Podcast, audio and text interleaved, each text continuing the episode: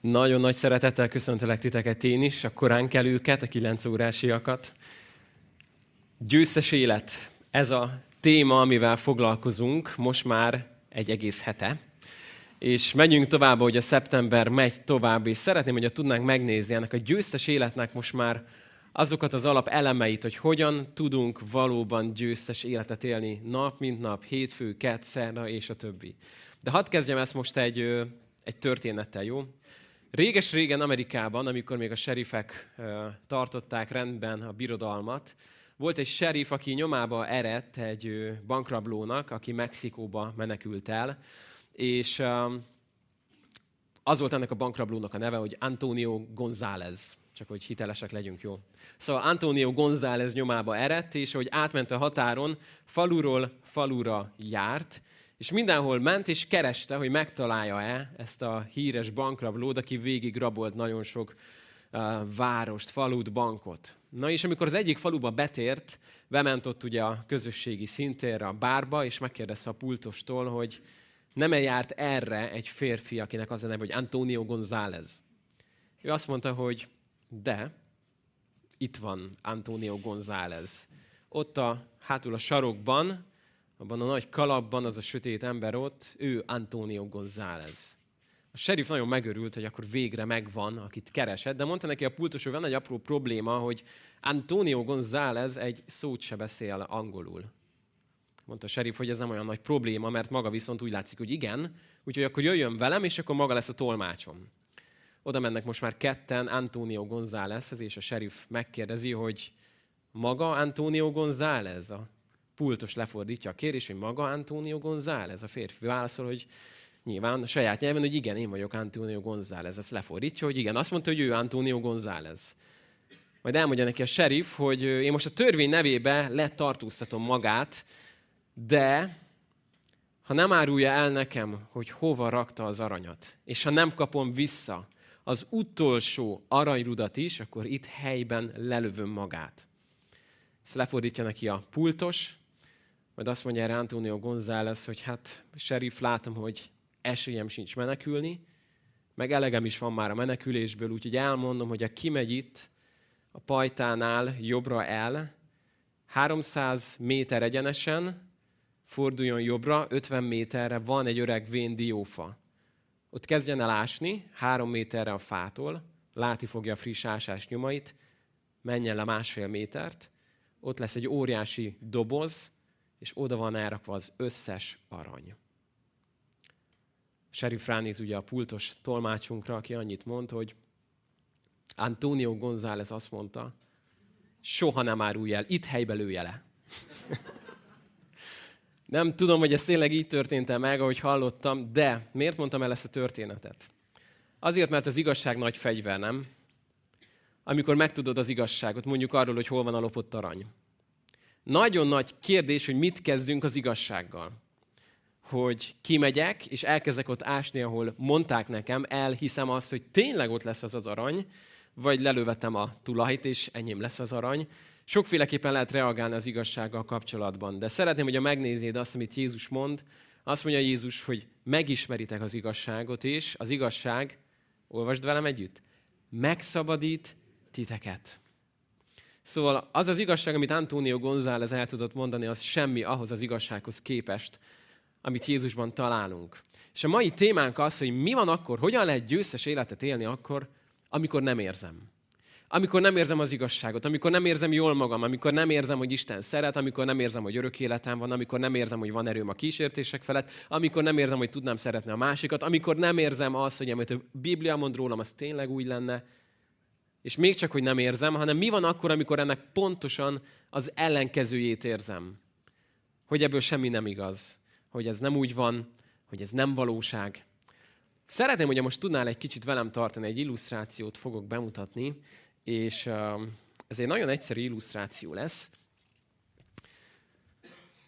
Krisztián olyan ártatlanul néz rám. Nagy tapsot Krisztiánnak bátorítsuk fel, mert most ő lesz az én segédem annyi lesz a feladatod, hogy ugye te is, mikor megszülettél, akkor jó néhány érzékszervel születtél erre a világra. Ilyenek nekünk ugye a tapintás, a szaglás, a hallás, a látás, Szóval, van nálam két Lego. Az egyik, csak mutatom mindenkinek, egy csodálatos Lego eh, rendőr motor, a másik pedig ez a hát, Jaguar, vagy párduc, vadmacska, jó, macska. Szóval van egy macskánk, és van egy rendőr motorom, és van kettő kimosott zotni, tehát ezek semmiképpen nem használtak, és jó, jó mélyre elrakom ezekben, és annyi lesz a dolgod, hogy most csuk be a szemed, mert én megkavarom, mert látod, hogy melyikbe melyiket raktam, jó?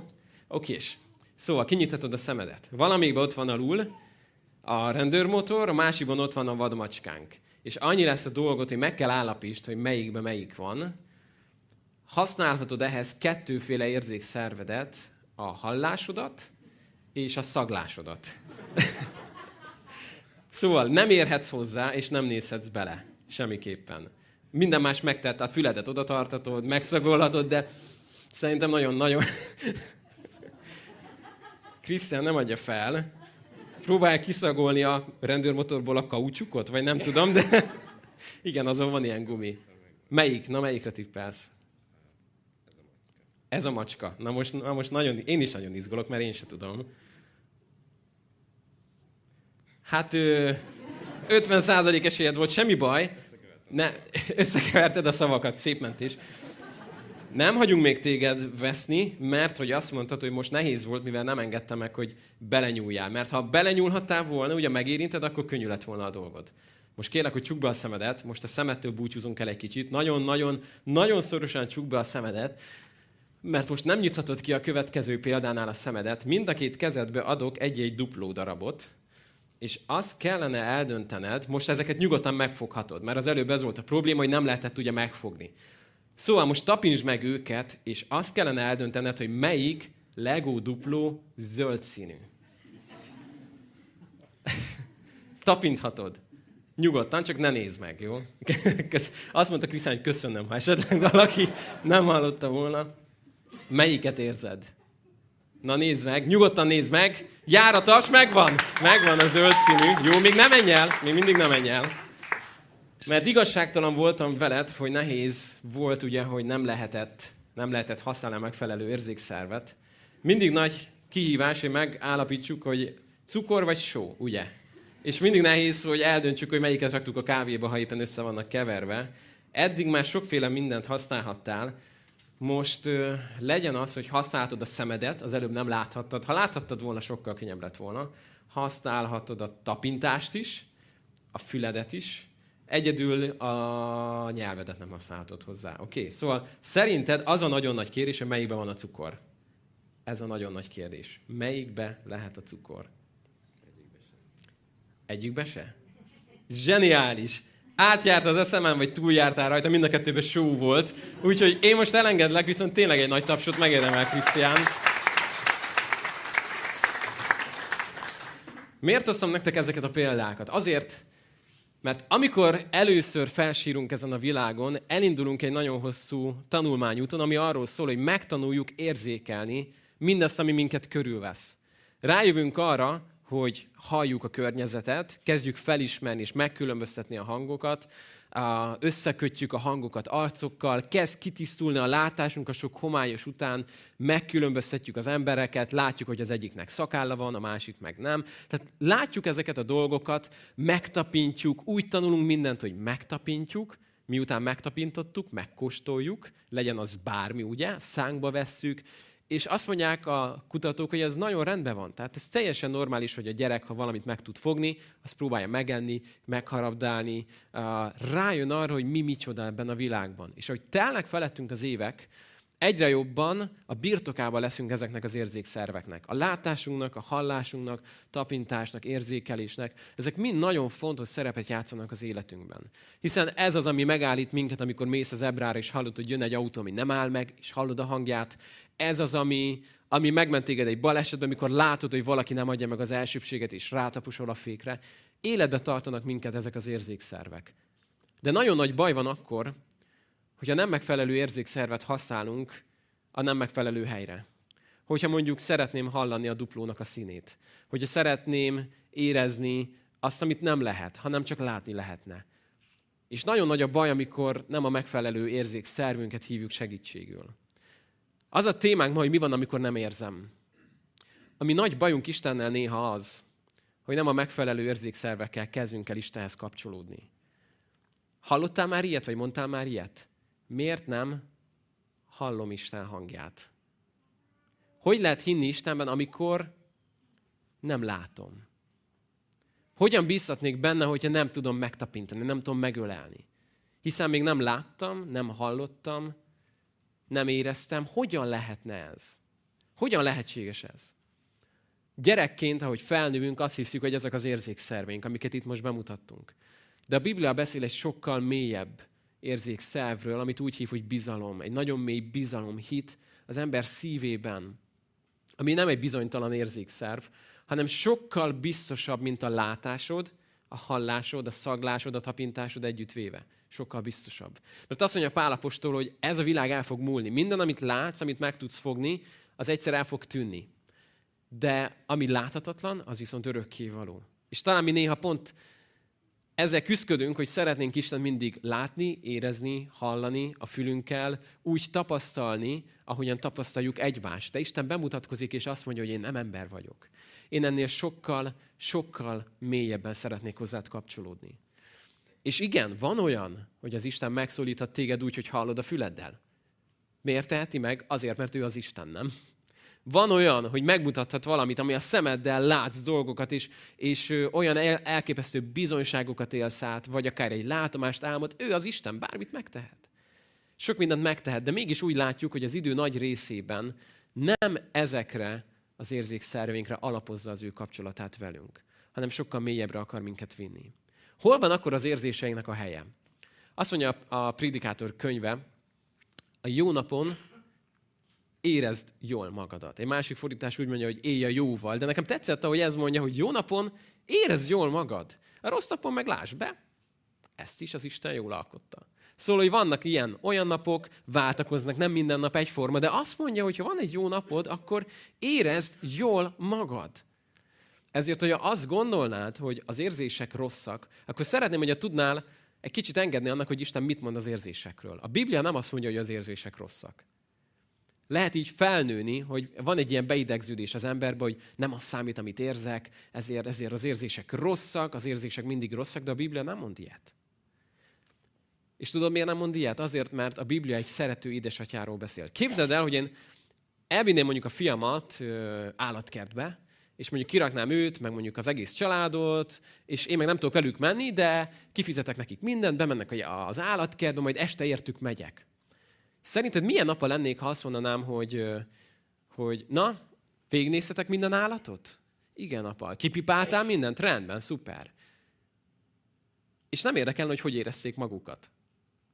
Amikor felveszel az állatkertnél valakit, az egyik első kérdés mindig az szokott nem, hogy na, hogy éreztétek magatokat, milyen volt, mesélj, tetszett, jó volt? Annyira nem érdekel, hogy az utolsó, nem tudom, csíkos fejű nádi poszátát is megnézte, az érdekel engem, hogy jól érezte el magát, vagy nem.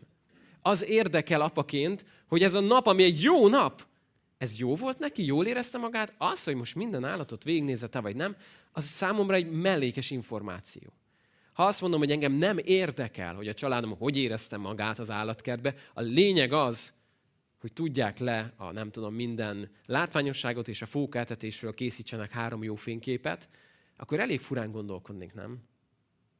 Hiszen az egyik legfontosabb ilyenkor, hogy azt mondjuk, hogy de jó, úgy örülök, hogy jól érezted magad. Adsz valakinek egy ajándékot, és azt mondod, hogy engem nem érdekel, hogy neked ez tetszik-e, vagy nem, vagy engem csak az érdekel, hogy ezt most átadhattam neked. Ez furcsa lenne egy ilyen, nem? Hiszen mikor valakinek ajándékot adsz, az egyik első mindig nézed az arcát, hogy na, tetszik? Tetszik? Volt már ilyen, nem volt? Tetszik? Mondd, hogy tetszik. Ugye tetszik? Mert szeretjük, amikor a másiknak örömet szerezhetünk. És azt gondoljuk, hogy az Isten nem szeretne örömet szerezni. Azt gondoljuk, hogy a tökéletes mennyei édesatya azt mondja, hogy engem nem érdekel, hogy te hogy érzed magad. A Biblia szerint nagyon fontosak az érzelmeink. De nagyon fontos azokat egy megfelelő helyre rakni.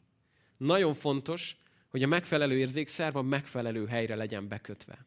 Menjünk egy kicsit tovább. Azt mondja a Biblia Eszter könyvében, Hámán mondja ezt, amikor, ha nem ismerős a történet, ő az az ember, aki meg akar ölni valakit, jó? Aki nem tetszik neki, mert zsidó, meg Esztert, meg utána az egész zsidóságot, mindenkit ki akarnak írtani, és ekkor mond egy ilyen dolgot, hogy bár ez mind az enyém, mert pont arról gondolkodik, hogy mennyire magasra van emelve, és ő az egyik fő ember az egész birodalomban. Azt mondja, bár ez mind az enyém, figyeld, úgy érzem, mint a semmim sem volna, amíg ott látom ülni a zsidó mordokájt a királyi palota előtt. Tehát idegesített az a másik ember, aki ugye nem hajolt meg előtte, stb. stb. És azt mondja, hogy ha bár minden az enyém, mégis úgy érzem, mint a semmim sem volna.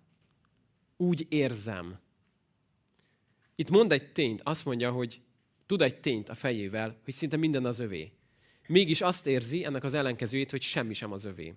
Na és itt, itt kezdődik az, hogy baj van néha az érzéseinkkel. Amikor nem azt érezzük, ami a valóság. Amikor nem azt érzem, ami az igazság. Abraham Lincolnnak az egyik tábornoka jegyezte fel a naplójában azt, hogy kinevezése napján, amikor megtudta, hogy ő lett az új tábornok, akkor ő írta a levelet, és írta a feleségének is, hogy drágám, egyszerűen nem érzek semmit. Ugyanúgy érzem magam, mint tegnap. Nem érzem azt, hogy én lennék most bárki, hogy kineveztek volna. Még nem fogtam fel, még nem érkezett meg ide, és még nem is vettem fel az egyenruhát, még nem, nem, nem tudok megbarátkozni a dologgal, de mégis tudom, hogy ez igazság, mert szemem előtt van a parancs, amit Abraham Lincoln aláírt, hogy én vagyok az új tábornok. Ezért tudom, hogy ez igaz, akkor is, ha ebből semmit nem érzek. Volt már ilyen, hogy történt valami veled, amit így, így akár egy nagyon jó hír, ami megérkezett, és nagyon megörültél, de még, még nem tudtad felfogni, és úgy, úgy még csak az volt benned, hogy majd, majd, majd idővel megszakom, meg felfogom, de még, még nem fogtam fel, csak tudom itt a fejemben, hogy mi van. Egyszer Magdi otthon mondta, hogy van egy nagyon jó ötlet, hogy cseréljünk meg két fiókot a konyhába, a késeket, meg a kanalakat, meg nem is tudom melyiket már, teljesen jogos volt, mert hogy a gyerekek elérik, és ezt rakjuk feljebb, hogy ne érjék el az éles késeket. És mondtam neki, hogy szuper ötlet, de jó, hogy kitaláltad. Kicseréltük, konstatáltuk, projekt elvégezve. A következő három hétben, minden reggel, minden délben, minden este, amikor kanalat akartam kivenni, kiúztam a késeket. Kések. Nem baj. Megjegyeztem, ki van cserélve, agyam, jegyez már meg, oké. Okay. Másnap reggel, reggel, kések. Már megint kések. És néha csak annyi hallatszott Magdinak, amikor ő még mondjuk éppen aludt, és én keltem hamarabb, arra kelt fel, hogy Magdi, miért kellett kicserélni? Megőrülök! Na most, ha visszacserélni, akkor a következő három hétben ugyanezt történne visszafele. Tudok valamit, ami egy tény, hogy meg lett cserélve a kettő. De semmiképpen nem érzem úgy reggel, amikor az agyam félig működik még csak, hogy ott van a kés, és itt van a kanál. Ezért a Biblia mond egy nagyon érdekes dolgot. Azt mondja Pálapostól, hogy ad nekünk egy tanácsot, hogy hogyan gondolkozunk magunkról. Azt mondja a gyülekezetnek, a római gyülekezetnek, hogy ti is azt tartsátok magatokról. Hogy meghaltatok a bűnnek, de éltek Istennek Krisztus Jézusban. Azt mondja Pál, hogy ez az igazság. Ez az, ami megtörtént a kereszten, attól függetlenül, hogy te ezt éppen így érzed, vagy nem így érzed. A tényekkel az a fantasztikus, és lehet, hogy valaki azért szereti a tényeket, a történelmi, nem tudom, kronológia atlaszt, vagy éppen a matematikai függvényeket, vagy a képleteket, mert akárhogyan érzed magad, éppen kint szakad az eső, vagy nem tudom, a legmelegebb napja van a nyárnak, ugyanúgy minden egyes esetben az aranybulla 1222, ugye? Mindig ugyanakkor van. És ez egy fix pont a történelemben, hogy tudod, hogy ez 1222. És soha nem hallasz olyat egy történelem tanártól, hogy drágáim, tudjátok, hogy mit mondtam nektek múlt héten az aranybulláról. De most hadd mondjam el nektek, hogy ma én úgy keltem fel, és azt érzem, igen, igen, érzem, érzem. 1856. Írjátok újra. 1856 az aranybulla. Sose hallasz ilyet. Mert senkit nem érdekel, hogy mit érez X vagy Y, legyen az történelemtanár vagy professzor, a tény, egy datálás, a dátum, oda van írva 1222, fix pont. Ezért teljesen mindegy, hogy minek érzed, az lesz a jó eredmény a töri vizsgán. És amikor megérted, hogy az Isten beszéde az tény, az igazság, ami nem változik, hanem egy olyan fix pont, amihez oda tudsz kapcsolódni. Bele tudod uh, horgonyozni az életedet az Isten beszédébe. És nem számít, hogy éppen azt igaznak érzed-e, vagy nem. Nem számít, hogy te most úgy érzed, hogy a mennyország téged nagyon szeret, és, és, és az egész mennyország ünnepel, és minden klassz, vagy épp azt érzed, hogy Isten egy villámot készül ledobni rád, Nem számít, hogy mit érzel, az számít, amit Isten mond magáról. És amit ő mond magáról is, mond rólad és a kettőtök kapcsolatáról, ez az igazság. A többi az, amit érezhetünk, és néha rosszul érzékelünk dolgokat, nem? Amikor mondjuk valaki azt mondja neked, hogy te, én annyira fázok most itt bent, akkor lefuttatja az agyunk nagyon gyorsan, hogy mit jelent ez a mondat. Először végig fogjuk, vagy végig dolgozunk magunkban, hogy várjunk, én nem fázok. Szóval vajon jogos, amit mond a másik ember mellettem, hogy ő fázik, hogy tényleg hideg van, megnézed a hőmérőt, azt mondja, hogy ú, ennyire hideg van, te, én észre se vettem, lehet ki vagyok melegedve, oké, gyorsan, akkor vegyük feljebb a fűtést. Ha viszont odamész a hőmérőzés, azt írja, hogy 25 fok, és azt mondja a másik, hogy nagyon fázik, ennek két oka lehet. Vagy az, hogy a feleséged, és azért fázik, vagy az, hogy beteg. És azt mondod, hogy húha, te fázol? Biztos? Mondjuk, ha ez a gyermeked volt, megfogod a homlokát, és te, te nagyon meleg vagy, drágám, gyorsan hozzuk a lázmérőt, lehet, hogy belázasodtál. De csupán az az információ, hogy érzékelek valamit, hogy fázok, vagy épp, hogy melegen van, ez nagyon sokféle különböző cselekvésre tud minket készíteni. Vagy arra, hogy feljeveszem a termosztátot, vagy lejjebb, vagy arra, hogy megnézzük, hogy nem-e vagy lázas. És ugyanígy, amikor érzek valamit bent a szívemben, érzem azt, hogy mondjuk, nem tudom, Isten nem szeret, akkor meg kell nézem, hogy ez az érzésem, ez jogos, ez a valóság, ezt mondja az Isten, vagy csak én érzékelek ilyet magamról. Amikor azt érzed, hogy nem vagy elég, amikor azt érzed, hogy Isten haragszik rád, amikor azt érzed, hogy nem mehetsz oda az Istenhez, mert nem vagy elég jó neki, akkor ez a valóság, vagy csupán ezt érzékelem. A zsidókhoz írt levél 10 egy nagyon érdekes dolgot mond, amikor tárgyalja azt, hogy mire volt képes a régi ószövetségi áldozati rendszer, és mennyivel volt másabb Jézusnak az egyszeri áldozata, azt mondja, hogy különben megszűnt volna az áldozatok bemutatása, és nézd, itt jön a lényeg, hiszen akik áldoztak, és egyszer megtisztultak, nézd, többé nem éreztek volna semmi bűntudatot. Szóval pont azt mondja itt a levél szerzője, hogyha a régi ószövetségi rendben, amikor újra és újra mutatták be az áldozatokat a népért, a személyek magukért, a papok, stb. stb., ha ez tartós, valós megoldást hozott volna egyszer mindenkorra, akkor nem éreztek volna többi az emberek után a bűntudatot. De pontosan, mivel nem szűnt meg a bűntudat, és a lelkismeret nem tisztult meg, ezért képtelen volt a bakok és bikák vére igazán a bűnt elvenni. És oda megy ki ez a fejezet majd, hogy Jézusnak viszont az egyetlen áldozata örökre tökéletesé tette a megszentelteket. És néz azt mondja, hogy éreztek bűntudatot. Szóval van, amikor olyat érzünk, ami jogos. Teljesen jogos volt az Ószövetség idején a bűntudat, nem? És lehet, hogy teljesen jogos, amikor benne vagy valamiben, és amit nagyon elrontasz, valakit nagyon megbántasz, nagyon-nagyon rossz döntéseket hozol, hogy megjelenik az életedben a bűntudat. Hogy valamit elrontottam. A kérdés az, hogy mi lesz ebből? Önmarcangolás, vádlás, ítélkezés, Istentől való eltávolodás, vagy pont az ellenkezője, hogy oda kényszerít az Istenhez, hogy Uram, nagyon elrontottam. Szükségem van rád, jövök ide hozzád. Most érzem csak igazán, hogy mit tettem, hogy ez mennyire nem volt helyes. Megvan a szerepe ilyenkor, ennek a szomorúságnak, ami oda visz téged az Istenhez. Tudod, pont ez a különbség, mondta valaki egyszer az Ó, meg az Új Szövetség között, hogy a törvényben élsz, hogyha valami nagyon rosszat tettél, akkor az első gondolatod az, hogy az apukám soha nem tudhatja meg, mit tettem. Ha viszont megérted, milyen a kegyelem, akkor az első gondolatod az, hogy mit tettem. Mindenféleképpen azonnal beszélnem kell apával. Azonnal. Óriási a kettő közt a különbség. De hogy mennyire, mennyire nem rossz az, hogy vannak érzéseink. A Zsoltárok 34 azt mondja, érezzétek és lássátok, hogy jó az Úr. Boldog az az ember, aki hozzá menekül. Érezzétek és lássátok. John Piper nagyon sokat foglalkozott azzal, hogy melyik a Bibliának a legtöbbször megismételt parancsa, felszólítása, imperatívusza, ki hogy szeretné hívni. Mi az, ami legtöbbször elhangzik, és ilyen nagy felkiáltójában a végén? Hogy ezt csinálnunk kell.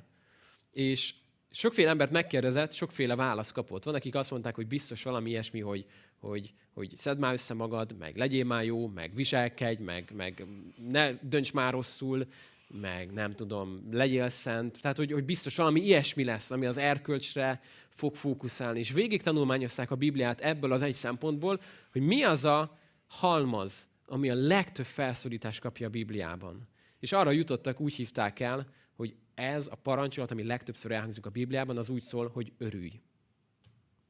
Örülj. Gondoltad volna?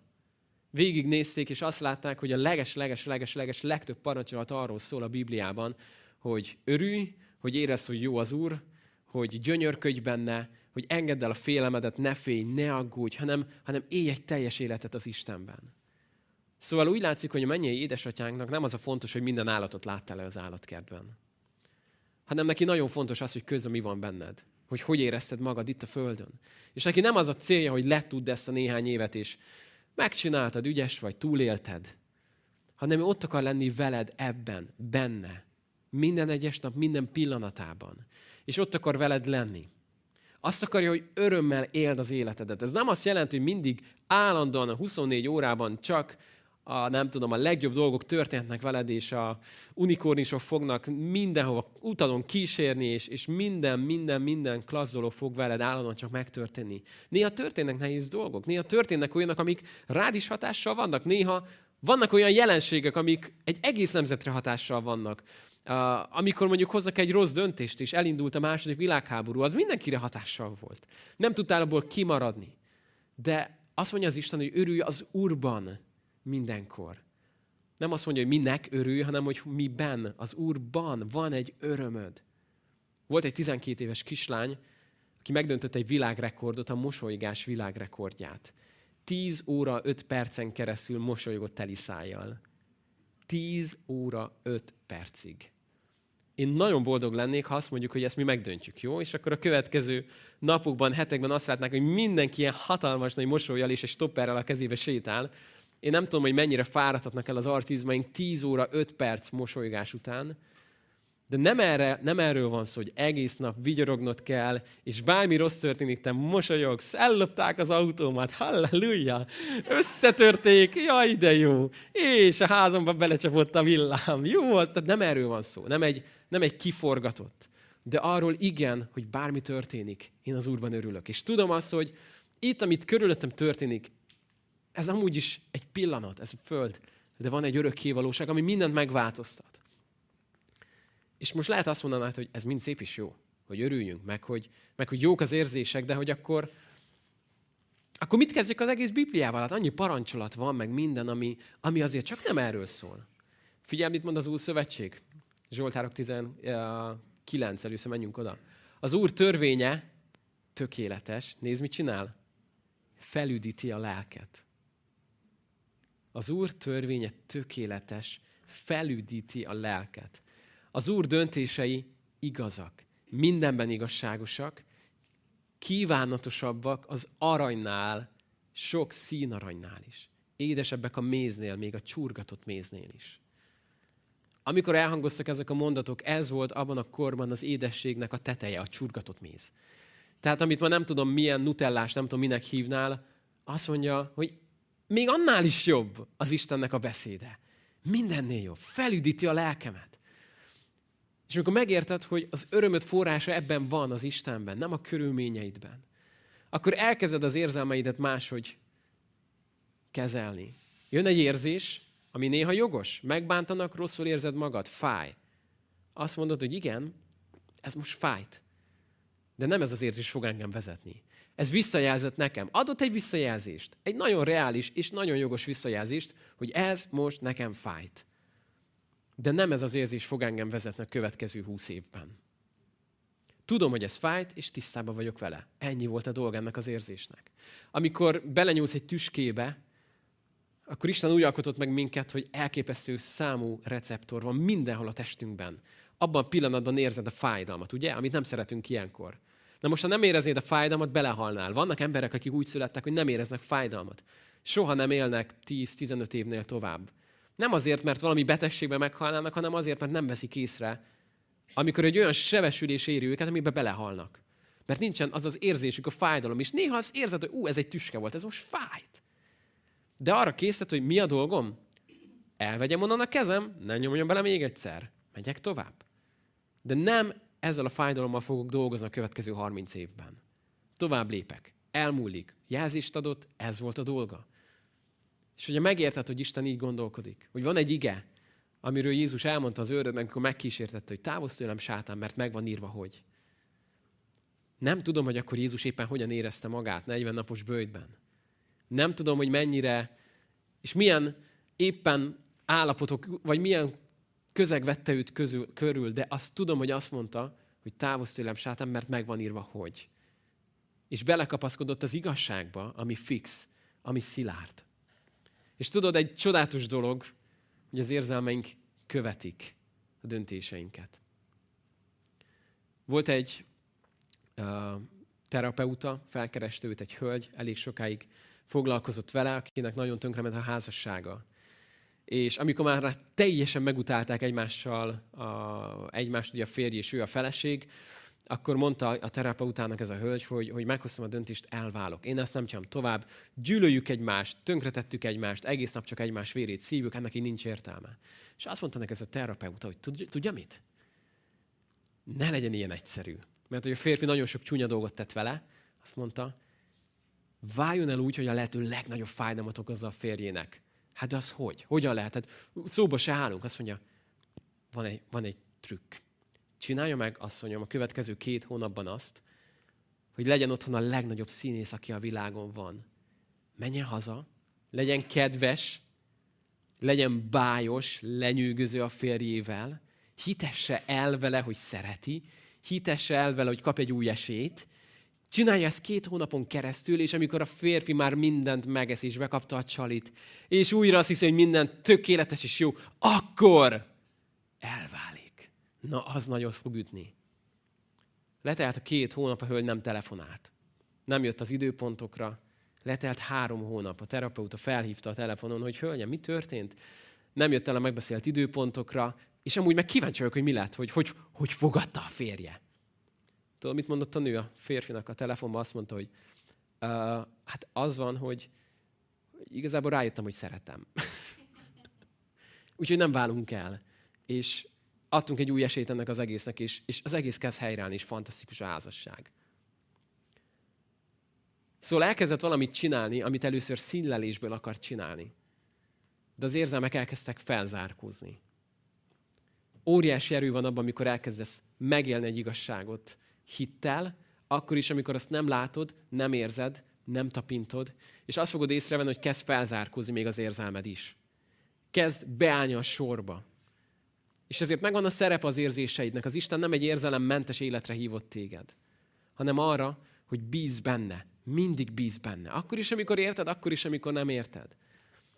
Annyira szeretek egy történetet, egy férfi kiment az erdőbe úgy gondolkodni, egyedül lenni, és egy hatalmas nagy fa árnyékában állt, és nézte, és úgy az úrral beszélgetett közben, és mondta neki, hogy annyira logikátlan, amit csináltál. Én annyira nem értelek, az életembe se értelek, de az egész teremtett világ olyan, olyan bocsáss meg, hogy ezt mondom, de logikátlan. Ott van a földön egy dinnye, ilyen kis jelentéktelen pici szálon, egy ekkora nagy dinnye. Itt van egy akkora fa, hogy át se tudom ölelni, és ilyen pici makkok vannak rajta. Hát ebben mi a logika? És ahogy így éppen ki volt bukva, nyilván ez a kibukás a saját életének az értetlenségéből jött, hogy nem érti azt, hogy Isten mit csinál az életébe, egy makka fejére esett. És felnézett a fár, és annyit mondott, hogy Uram, értem, köszönöm, hogy nem egy dinnye volt. De amikor ezt megérted, hogy nem kell mindig értsünk mindent az Istenből, nem kell mindig mindent értsünk a teremtett világból, nem kell mindig mindent értsünk a másik emberből, ahhoz, hogy bízzak az Istenben ahhoz, hogyha kell, becsukd a szemed, becsukd a füled, és azt mondod, hogy Uram, most akkor a szívemmel bízok benned. Akkor is, mikor nem látom, amikor nem hallom, bízok benned, hogy amit te megígértél, azt meg tudod tenni. És az érzelmeit felzárkóznak, hidd el. Mindig ezt teszik. Mindig ezt teszik. Néha több idő kell, néha kevesebb, de felzárkóznak. Szeretném, ha tudnál most imádkozni velem együtt. De, de nem csak úgy, hogy elmondok egy imát ilyen féllánggal, hanem úgy igazán életednek azért a területért, ahol most úgy érzed, hogy ez legjobban kell, hogy mélyre menjen. Volt egy gyülekezet egy kis faluban, egy nagyon békés falu volt, megjelent egy vállalkozó, és építetett egy óriási, egy ilyen nightclubot, éjszakai szórakozó helyet, és elkezdett a város elzülleni, a fiatalok kezdtek minden este odajárni, környező falvakból is jöttek oda mindenki, egyre több részeg az utcákon, és látták azt, hogy ez így nem lesz jó. Kezdett bejönni a drogozás, minden is. A faluban a gyülekezet azt mondta, hogy ez így nem jó. Jöjjünk össze egyik este, és imádkozzunk Istenhez, hogy valamit csináljunk, és hogy zárja be ezt a helyet, mert tönkre megy itt minden. Imádkozzunk ezért, hogy történjen valami. Összejött a gyülekezet apraja nagyja, Imádkoztak este, jó nagy vihar volt, de nem gátolta ez őket, összejöttek, imádkoztak, és az ima éjszaka kellős közepén egy villám belecsapott az éjszakai szórakozó helybe, és leégett. Na most a történet nem itt ért véget, ez egy amerikai kisvárosban történt. Amikor a tulajdonos megtudta, hogy volt egy ima alkalom ellenük, beperelte a gyülekezetet. És egy óriási bírósági per lett abból, hogy ki a felelős azért, hogy leégett az az, az, az épület. Na most a lelkész a bírósági tárgyaláson elmondta, hogy ők, ők semmiről nem, ők ártatlanok. Ők nem csináltak, ők, ők csak imádkoztak, tehát hogy, hogy ők, ők semmi rosszat, ők, ők, nem, ők, ők ártatlanok. A tulajdonos pedig váltig állította, hogy ez azért történt, mert ott azok imádkoztak. Tudjátok, mit mondott ki a bíróság? Az lett leírva, hogy a bíró megállapítja, hogy míg az éjszakai klub tulajdonosa igen, addig a gyülekezet tagjai nem hisznek az imádságban. Szóval szeretnélek arra hívni ma, hogy higgy abban, hogy amikor imádkozol, akkor történik valami. És nem leszel úgymond ártatlan, hanem tudsz úgy imádkozni, hogy az imádság hatására Isten cselekszik. Vagy mondjam úgy, hogy Isten cselekedni akar, azért imára bátorít téged? Hogy belevonjon ebbe, hogy ott legyél az egészben, és átéld azt, hogy Uram, imádkoztam, és te cselekedtél. Leraktam a sineket, és jött a vonat. Szeretnélek most erre hívni. És ugye most van valaki a szíveden, akiért úgy érzed, hogy most imádkozom kell, akkor hittel imádkoz, hogy lehet, hogy Uram, most imádkozok, és még nem látom, nem hallom, de valami történni fogod benne a szívében, ami, ami most megtörténik. Ez az a bizalom, ez az az érzékszerv, ami nagyon, nagyon-nagyon fontos, hogy felnőjön az életedbe. És hogy eddig nem használtad, akkor arra bátorítlak, hogy kezd el használni. És lehet először úgy fogod használni, mint egy kisbaba. Olyan ügyetlenül fog, ugye? Először annyira nehezen fogja azt a kanalat, annyira nehezen rajzol egy kört, annyira, annyira ügyetlen még az elején. De minél jobban gyakorolja, elkezd abban mesterfokra lépni. És én erre hívlak, hogy növekedj most a hitedben, a bizalmadban Isten felé, hogy Uram, bízok benned. Most lehet, hogy egy lépésben, de holnap már kettőben fogok, és utána háromban, és növekszik a hitem, a bizalmam benned. Arra hívlak most titeket, hogy gyertek, álljunk fel, így fogunk most imádkozni. És arra hívlak, hogy ha Isten megérintett valamiben, akkor hozz azt a dolgot az Isten elé. És mondd azt, hogy Uram, itt vagyok, és hozom eléd, és nem akarok hitetlenül imádkozni, hanem el akarom hinni, hogy mikor imádkozunk, akkor történik valami, akkor te válaszolsz az égből, és itt vagy a te jelenléteddel. Szeretnélek arra kérni most, hogyha ima közben Isten megérint téged, akkor tárd ki neki a szívedet, és mondd el, Nyugodtan az, az énekek közben legyél csöndben, ha szeretnéd, üljél le, ha szeretnéd, gyere előre, vagy épp hátra, és imádkozunk érted, de engedd azt, hogy amit Isten most elindított benned, az tudjon tovább menni. Ha mi magasztalak téged azért, mert jó vagy, és magasztalak, Uram, téged azért, mert, mert mi hitben járhatunk is, nem látásban. Köszönöm, hogy nem az kell, hogy meghatározzon minket, amit látunk, vagy amit hallunk, hanem amikor elhisszük azt, amit nem látunk, akkor megadod azt a jutalmat, hogy meglátjuk azt, amit elhittünk. Én köszönöm neked, Uram, azt, hogy te a láthatatlanból előre hozod a láthatót. És köszönöm, Uram, hogy így bízhatunk benned, hogy az élet minden területén te vagy az, Uram, aki a kezedbe tartod az életünket. Szeretnénk, Uram, bizalmat szavazni neked. Szeretnénk hittel lépni, és szeretnénk, Uram, az érzelmeinket a megfelelő helyre tenni. Szeretnénk azokat oda kalibrálni, Uram, a Te igazságod mellé hogy azt érezzük, Uram, amit éreznünk kell, a megfelelő, a valóságot, az igazságot akarjuk, Uram, érezni a szívünkkel. Kérlek, Uram, segíts minket ebben, hogy hozzunk jó döntéseket. És imádkozok, Uram, most azokért, akik ebben vívódnak, és az érzéseik jobbra és balra, fel, le, cibálják őket, hogy tudjanak, Uram, megnyugodni benned. Tudjanak, Uram, megnyugodni a Te stabil, kitartó, szilárd, megbízható beszédedben. Kérem ezt a Te fiad Jézus nevében. Amen.